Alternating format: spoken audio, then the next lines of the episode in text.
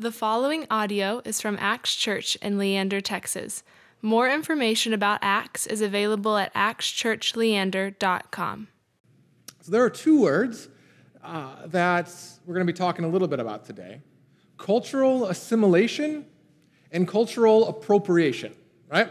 So, a cultural assimilation means if you were to go into a new culture and you were to start taking on that culture. And so, if you were to move to China and you were to start celebrating the Chinese New Year, that would be cultural assimilation. You go in and you assimilate some of the culture.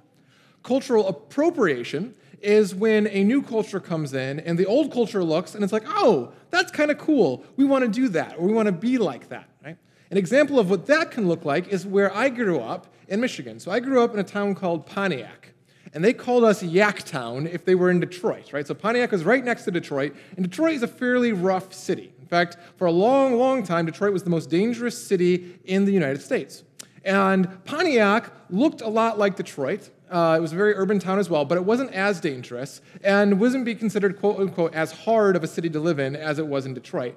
However, Detroit people had a name for Pontiac people like myself, and they called it Yacktown because we were always talking smack like we lived in as hard of a place as in Detroit, but in reality it was a lot softer. And then I moved to Troy, which is what I lovingly refer to as the desperate housewife community, all right? So if you can imagine just suburbs everywhere, right? And so it was even more of that. But this idea that cultures assimilate and appropriate back and forth is something that we see throughout history. And it's something that we also see in the church. So if you look throughout the history of the church, you see this multiple times. Uh, one of the ways we see it, in fact, today we still see it, is when we celebrate Christmas, right? So we celebrate Christmas December 25th, but for the first 300 some years of the church, that isn't when we celebrated the birth of Christ. But what ended up happening was pagan society celebrated a lot of festivals around the winter solstice, which is December 21st. It's the longest night of the year. And typically, what they would do during these winter solstice, as a way to celebrate but also to bring literal light into the community, they would have a festival around light, right? Around something to bring some amount of light to a very dark time, a very dark season.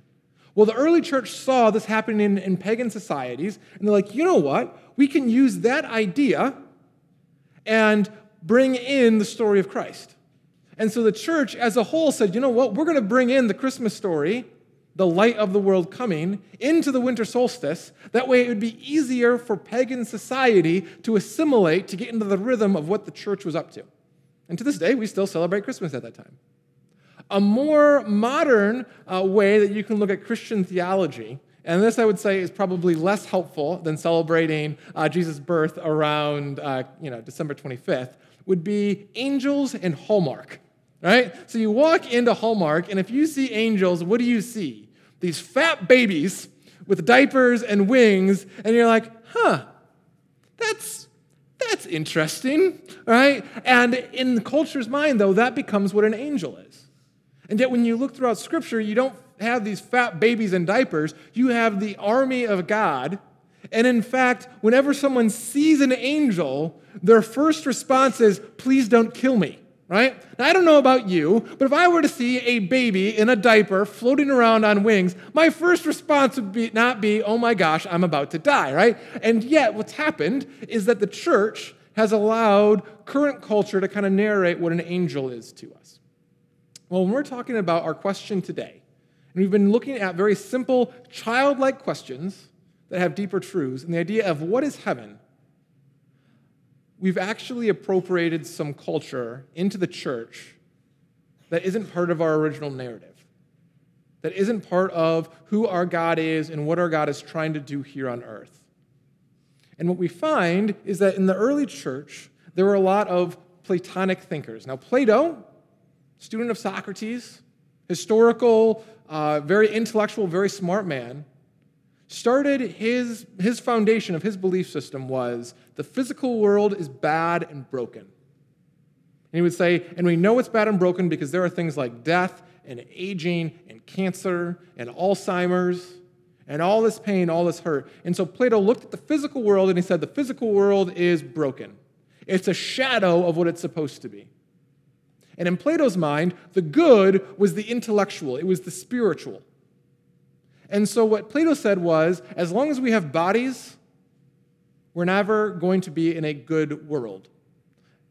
And what ended up happening was the church listened to Plato, listened to that philosophy, and then superimposed that onto what we believe about things like heaven, what we believe about things like this world and God's intention for this world. But when we go back to Scripture and we look at the question, and the simple question today is Are there dogs in heaven? Right? Cat uh, would not, or Tanner would not allow me to say, Are there cats in heaven? Because Tanner was like, No, they're not. They're from the devil. So we're going to go with dogs, right? And are there dogs in heaven? And we look at Scripture. What we're going to find is that the world's superposing, superimposing its philosophy has actually gotten us into trouble and is taking something beautiful away from the church. So we're going to jump in. Kids say the darndest things. We're going to start in Revelation. Now, Revelation, end of scripture, last book of the Bible, and it's really pointing towards where is God going? What is the end goal? A lot of what happens life after death. The very end of the book, Revelation 21 says, Then I saw a new heaven and a new earth. For the first heaven and the first earth had passed away. There was no longer any sea. I saw the holy city, the new Jerusalem, coming down out from the heaven of God prepared as a bride, beautifully dressed for her husband. And I heard a loud voice from the throne saying, Look, God's dwelling place is now among the people, and he will dwell with them. They will be his people, and God himself will be with them and be their God. He will wipe every tear from their eye. There will be no more death, or mourning, or crying, or pain, for the old order of things has passed away. He who was seated on the throne said, I am making everything new. And then he said, Write this down, for these words are trustworthy and true. He said to me, It is done. I am the Alpha and the Omega, the beginning and the end. And to the thirsty, I will give water without cost from the spring of the water of life. This is what heaven, this is the picture that heaven or scripture paints of what heaven, what life after death is going to look like. And it literally starts off by saying, a new heaven and a new earth. Right? Now, think about that. We live on earth. So, where would we live post death? On earth. But we're going to live on a new earth. And that new word right there in Greek is the same word that you would use not for something completely foreign, but for something unspoiled, something fresh, something alive, something not bound by things like death or tears or mourning or crying or pain, for the old order of things has passed away. This idea that there's going to be a new heaven and a new earth, and in fact, then what heaven ends up becoming is God coming to earth. Scripture says that heaven is going to descend upon this new earth. And the definition of heaven in its most basic understanding is where God dwells. And so when we start this conversation of what does heaven look like, what we find is it's paradise right? No more death, no more destruction, no more pain. And it's also where God's presence is fully present. Where God shows up, where He does life among His people, where there's no longer separation between what God is doing and what man is doing. No, they're living in harmony together. And so when we start this conversation, we have to remember new heaven, new earth, heaven comes to earth. But then Paul gives us some good understanding of what type of body we're going to have when we die. This comes from 1 Corinthians 15. And before this, there's a debate that Paul's talking about where people are saying, does it really matter that Jesus bodily raised from the dead? Right? What if Jesus died and instead of having a new body and came back to life that way, what if it was more of a spiritual existence? Right? So Jesus came back as maybe a ghost or whatever comes next. And Paul writes to the early church and he says, Guys, let me make this explicitly clear. If Jesus did not bodily return from the dead, Paul says, then our faith is less than worthless. He says, Our faith is a waste of time if Jesus does not have a body right now. And the reason why he says that is this He says, So it will be with the resurrection of the dead. The body that is sown is perishable, it is raised in imperishable. It is sown in dishonor, it's raised in glory. It's sown in weakness, it's raised in power, it's sown in a natural body, and it's raised a spiritual body. When we see this, oftentimes we see the word spiritual, but we miss the word body. Because again, if you look at the Greek here, body is soma. Soma means physical existence. It means something that actually has substance to it. And so the idea that you can either have a physical body or a spiritual body and they're on other ends of the spectrum, Paul says no. That's not what Scripture teaches. That's not the God that we have. The narrative of in Genesis, when God says, It is good, it is good, it is good. God is not Plato. In this, Plato got it wrong. Yes, he was right. It's a broken world that we live in. Yes, Plato was correct that there are things like cancer and death and aging and pain, and that's not supposed to be the plan, but he got the solution wrong. Because God's definition of spiritual is this Our bodies in heaven will be imperishable, Paul writes, and filled with the glory and the power of God. In Scripture, in our narrative, in the story God has passed down to us, starts off in Genesis 1 with God creating the world, and it's meant to be good and it's meant to be beautiful he looks at humanity and he says, Now you are going to be stewards of this good creation. And he says, And that is very good. And then sin comes in and it mucks everything up. We rebel against God. We're like, Actually, you know what, God? We don't need your presence down here anymore. We don't need heaven on earth anymore. We got this. Our own best thinking is totally not going to get us into trouble. And what we find individually, every day, my own best thinking makes the worst mistakes right? Blows up in my face. And all of a sudden, I see the effects of sin, the effects of pain, again and again and again. And that's the narrative, right? That's the story. That's our reality. And yet, the story goes on where Jesus comes and he sees this broken world. And John starts off with He makes his dwelling among us, he pitches his tent, he does life with us. And everywhere Jesus goes, things get better. Creation goes back into alignment, right? If you're sick, you're healed. If you're hungry, you're fed. If you're broken and isolated from community, you're brought back into community. Everywhere Jesus goes, things get better. Even death cannot conquer Jesus. He shows up, and Lazarus is raised from the dead.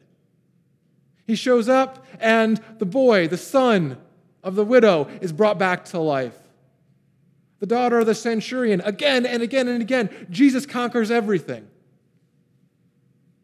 And even then, we look at him and we're like, ah, still think our ideas are better. And we kill him. And that doesn't even stop him. He raises back to bodily life and he says, Now all authority on heaven and on earth has been given to me. And he goes, now I want to send you out. And then scripture goes on until we get to Revelation, and all of a sudden, Revelation 21 new heaven and a new earth looks an awful lot like Genesis 1. God's presence, God's goodness, no tears, no fear, creation restored. Because that's what God does. When God's presence is there, when heaven combines with earth, that's when paradise happens. So, this question of creation. Now we're going to get into that animal part. Paul writes in Romans 8 For the creation was subjected to frustration, not by its own choice, but by the will of the one who subjected it, in hope that the creation itself will be liberated from its bondage to decay and brought into the freedom and the glory of the children of God. We know that the whole creation has been groaning as in the pains of childbirth right up to this present time. Not only so, but we ourselves, who are the first fruits of the Spirit, groan inwardly as we wait eagerly for the adoption to the sonship, the redemption of our bodies. Physical substance again. We see in the scripture is that we're not the only ones suffering from sin. In fact, when you read Genesis 3, after sin comes into the picture, three things get hit. God says, I'm cursing Satan. He says, I'm going to curse humanity for your choice in this. But then the earth gets cursed. It says, thorns and thistles are going to come up. Creation is going to be subjugated. It's going to be groaning because creation isn't working the way it's supposed to. And so I'm not trying to personify creation, right? I'm not talking about Mother Earth or anything else like that. But God created the world to be good. Sin came in and just mucked it all up. And creation itself started to break down, where when you look at Scripture, it's frustrated just as much as we are. It's not operating the way it's supposed to. Hurricanes and volcanoes and bad farming seasons See, creation was supposed to be a good thing. Sin broke it down. But then what we see in Scripture is that creation is waiting to be liberated. One day it's not going to be in bondage to decay. One day it's not going to break down. And so that question, well, actually, first and foremost, this is the big one when we talk about creation. God actually cares about it more than we do. Creation means created. That's where it gets its root from. And our Creator God built the world to be good. And when we read through Scripture, He looks and He says, Wow, forests are awesome. It's good. Says He creates animals. That's good. Creates sea creatures. That's cool creates the otter. Yeah, platypus. Why not, right? God creates all these different things. And again and again and again, he says it's good. And then his kids mucked it up. And yes, if you're going to say, what does God love more? Yes, we're his children. But more doesn't mean only. God created his creation to be good and he cares about it. He has a plan for it. He's redeeming it. And scripture says, and one day it's going to come back in its fullness. So, that question are there animals in heaven? Yes. Because Genesis 1, Revelations 21, God's telling the same story. He created the creation and everything in it to be good. And He's not going to create something foreign when we get back up there. He's going to recreate something fresh and unspoiled that is imperishable, that is full of his glory and his power. That's the picture he paints of heaven. Now, whether or not our animals have souls, I don't know, right? I know cats have personality. I know I don't own the cat, the cat owns me. That's become very apparent, you know? And at the same time, I know God cares about my cat more than I do. And so I trust my cat in life and in death to my caring God. And ultimately, if you're going to say, Where are you going to stand, Josh? I'm going to stand on the God who said, I created it to be good and I care about it more than you do. So entrust it with me. But also take care of it. Because Genesis 1 isn't just about God creating the world, it's about handing over the stewardship of that world to us. God passes off his creation to his kids and he says, I built this for you. Now steward it, care for it, bring out the best in it. And that's part of our role as Christians. And beyond that, when Paul is done talking about the kingdom of God, talking about the resurrection, he ends with this. He says, The sting of death is sin, and the power of sin is the law. But thanks be to God, he gives us victory through our Lord Jesus Christ victory over death, victory over sin. Therefore, my dear brothers, Paul writes, stand firm, let nothing move you, and always give yourself fully to the work of the Lord, because you know that your labor in the Lord is not in vain. Paul finishes by saying, guys, we already won. We don't have to be afraid of death anymore. Because of Christ, because of his resurrection. Sin, death, destruction, none of it gets the last laugh. In a lot of ways, we're playing with house chips. You go to a casino and they give you house chips, it's money you didn't earn. They give it to you and go play with this. And so, what we see in Scripture is God telling his children, because I won, because the war is already in the bag, leave it all on the field. You don't have to be afraid anymore. You don't have to worry anymore. So, serve, love. Because at the end of the day, love is going to win. In fact, love already won, right? Scripture tells us God is love. And he showed his love by coming and dying and raising back to life and saying, Now I want to start putting this world back together. We talk about the now and the not yet. What that means is God is working now, and God wants to bring his kingdom, his presence, his healing to our communities to Leander, to North Austin, to your families, to your neighborhoods, to your cul de sacs. God's saying, My love is inbound. And so when we pray, Your kingdom come, Your will be done, we don't say one day in the future. We pray, God, Your kingdom come, Your will be done here on earth, now, in the present, as it is in heaven. We're saying, God, we want Your glory, we want Your power to show up. But then we also have hope. Because the reality is that we still live in a world where things like cancer exist, where things like Alzheimer's exist, where things like addiction and divorce and pain. And in that, when it's too much for us, then we put our faith in the not yet. Trusting that God says, I am going to make all things new. I'm going to resurrect the world. I'm going to resurrect your grandparents, your parents, your family, and your friends. And we trust and we stand on that, that He is going to make all things new, fresh and unspoiled.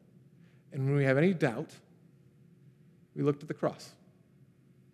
And we trust in that God who went to that length to have a relationship with us. And when we can't figure it out, when our own best thinking fails, we hold to the cross, we hold to our God, and we trust in Him, and we say, God, I don't have anything left, so I'm putting everything on this foundation. And what we find in Scripture is what we find in life. That foundation is solid. That foundation will not let you go. And because of that, we stand back up and get back to work. We keep bringing His love. We keep standing on His word. We keep bringing His gospel, His message of good news to our families, to our friends, and beyond. Heavenly Father, Lord, we come before you as children who are often in rebellion. Lord, who are convinced that we're right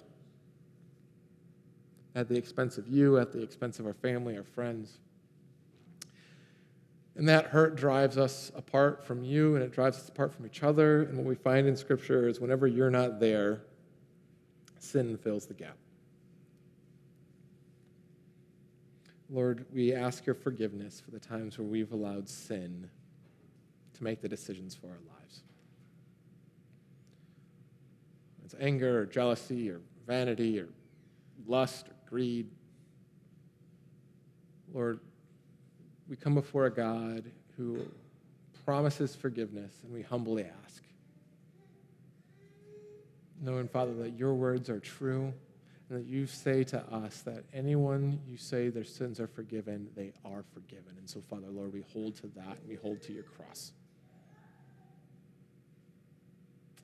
Lord, we lift this all up in your Son's precious name. Amen. Thank you for listening to this podcast from Acts Church in Leander, Texas. Feel free to share this message with others and stay connected with us at actschurchleander.com.